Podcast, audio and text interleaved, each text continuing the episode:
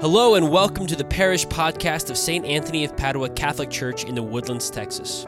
We're excited to share with you Sunday at St. Anthony's, a homily message from this past weekend that we hope you'll find enlightening. Thanks for tuning in and praying with us.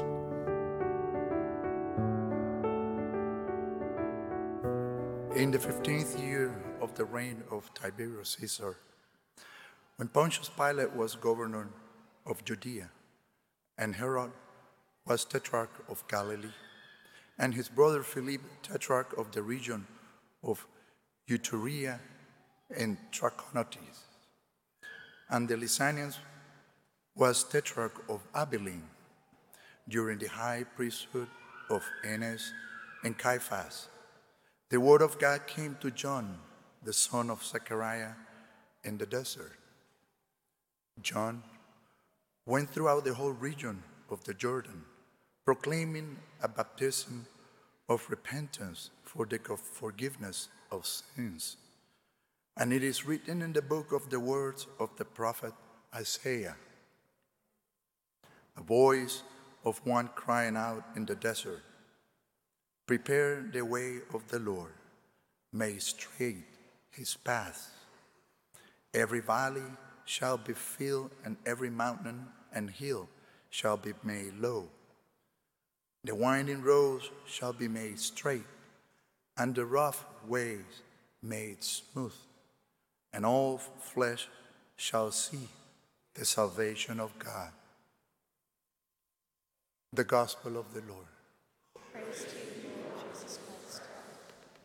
With the solemnity of Christ the King in mind and with the King himself in mind, the first Sunday of Advent those readings are always about, if you haven't noticed, they're always about the end of the world, giving us a track, a place we're looking toward that we desire by the end of this year, like to love Christ the King with all of our hearts, so that he may be the King of the universe and the Lord of our lives.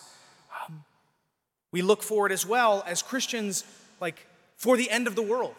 We look forward to the day when suffering will end, the pain will be done, the exile from the true promised land, heaven, that was we were lost, that was lost to us because of the sin in Adam and Eve will be over. That we will one day no longer be exiles, but be home. The theme then going into the second Sunday of Advent is preparation for that. That that the Lord has, if he, if anything, he has already made straight the paths. He has leveled things. He has, through history, he has been setting up things. So finally, the full revelation of the Father, the Son, and the Holy Spirit in God the Son coming, becoming incarnate, made man so that we could know him. He's been leveling things. And there's one more person who must declare this. And every second Sunday of Advent, we focus on John the Baptist and the message to prepare.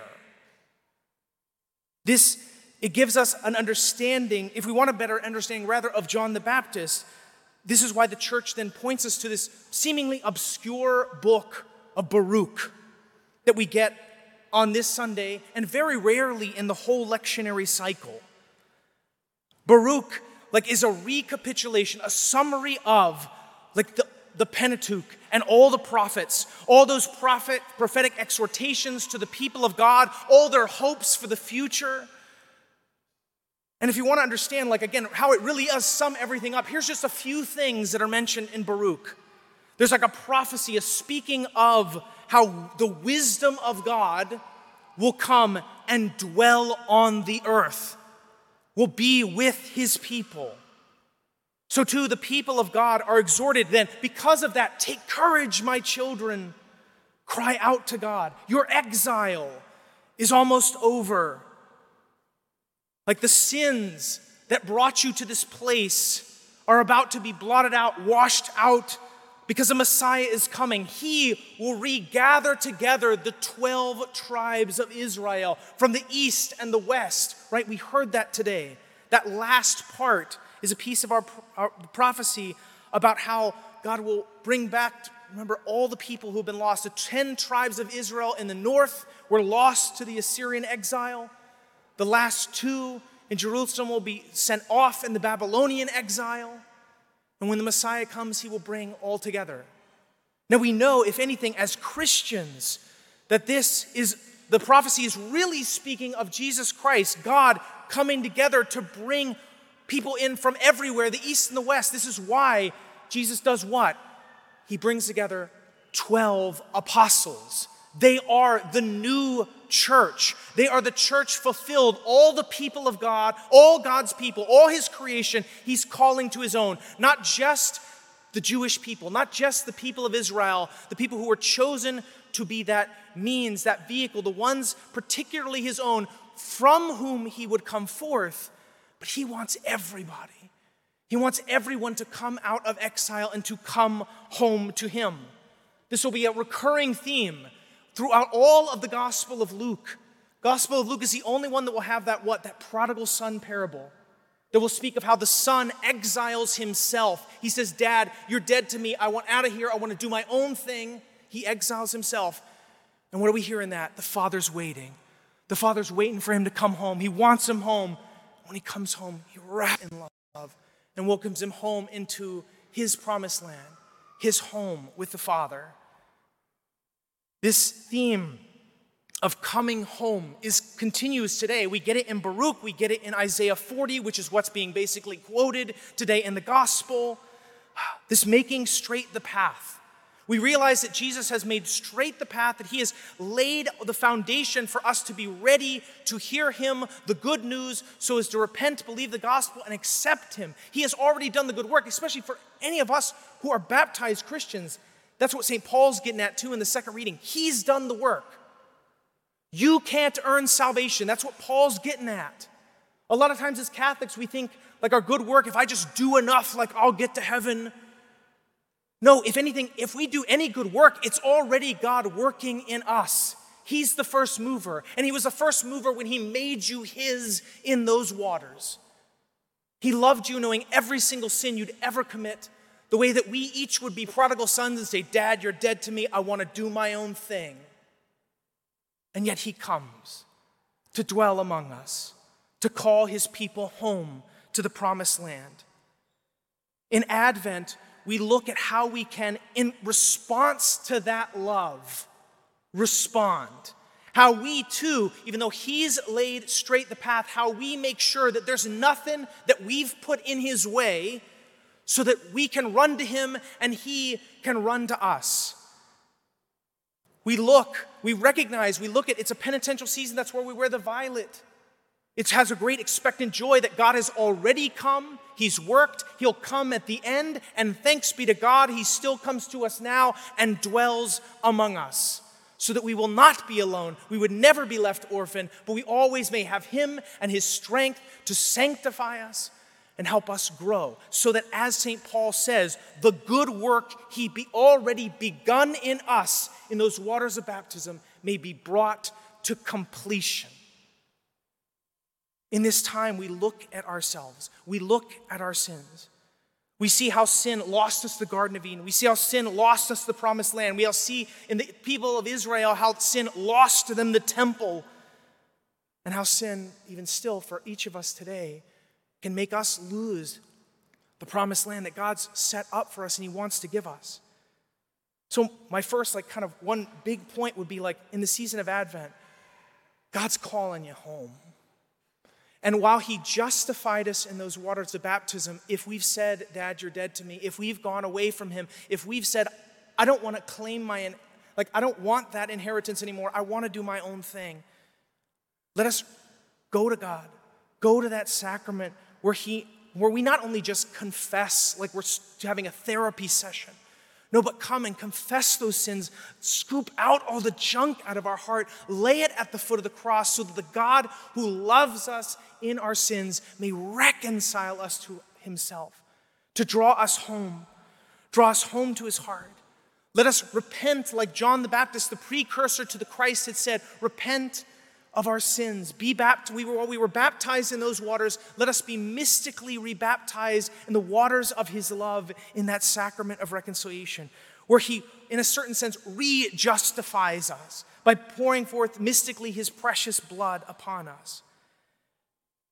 With that being said, don't miss the opportunity to go to one of the penance services, to go to confession this, this season.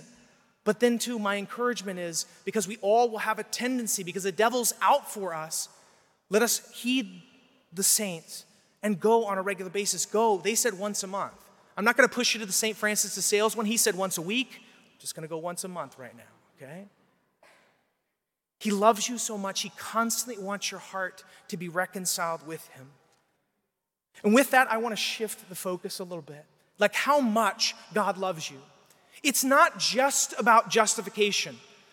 I want you to go back sometime this week, maybe today on the Lord's Day, where we spend specific time, extra time with Him. Go back and read that passage from Baruch. Notice how many times it talks about glory.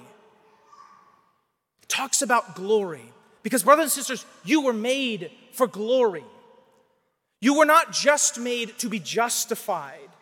That God came to do.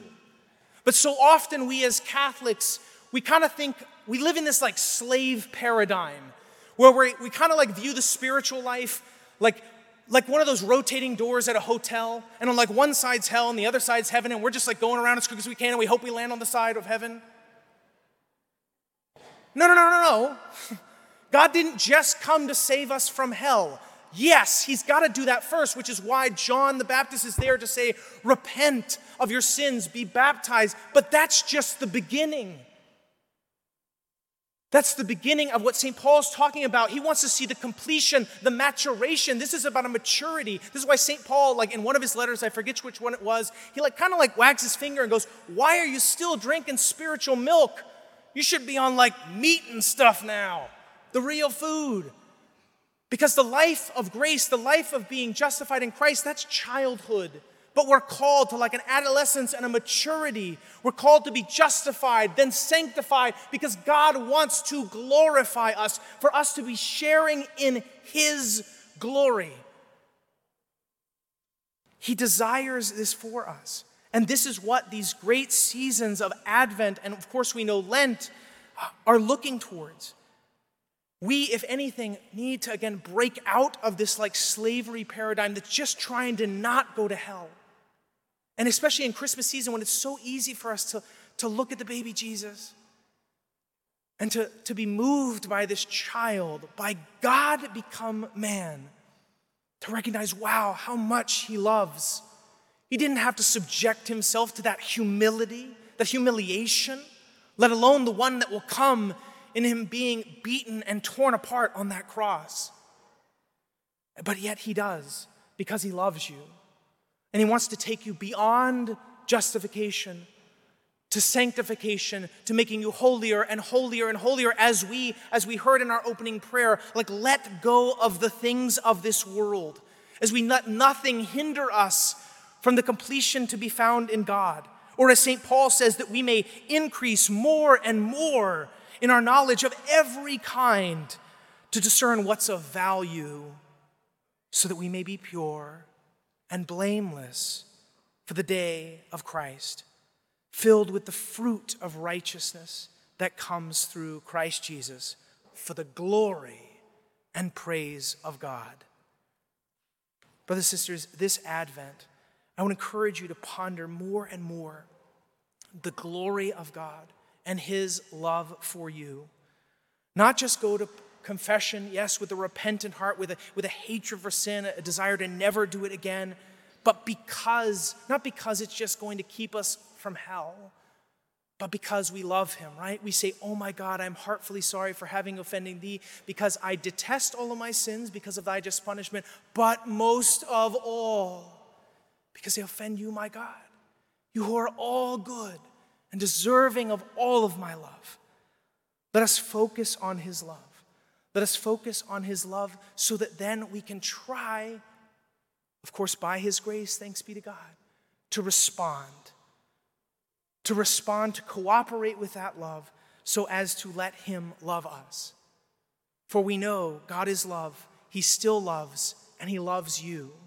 And he wants to not just justify you, but to sanctify you and to let his glory shine through you so that more may come to know him, more may come to love him, more may become to like get out of that life of fear and begin to operate in his love, which totally receives his gift and strives to totally give back to him. This Advent, let us shift out of that servile fear and shift in to the love of God who first loved us. St. Anthony of Padua, pray for us.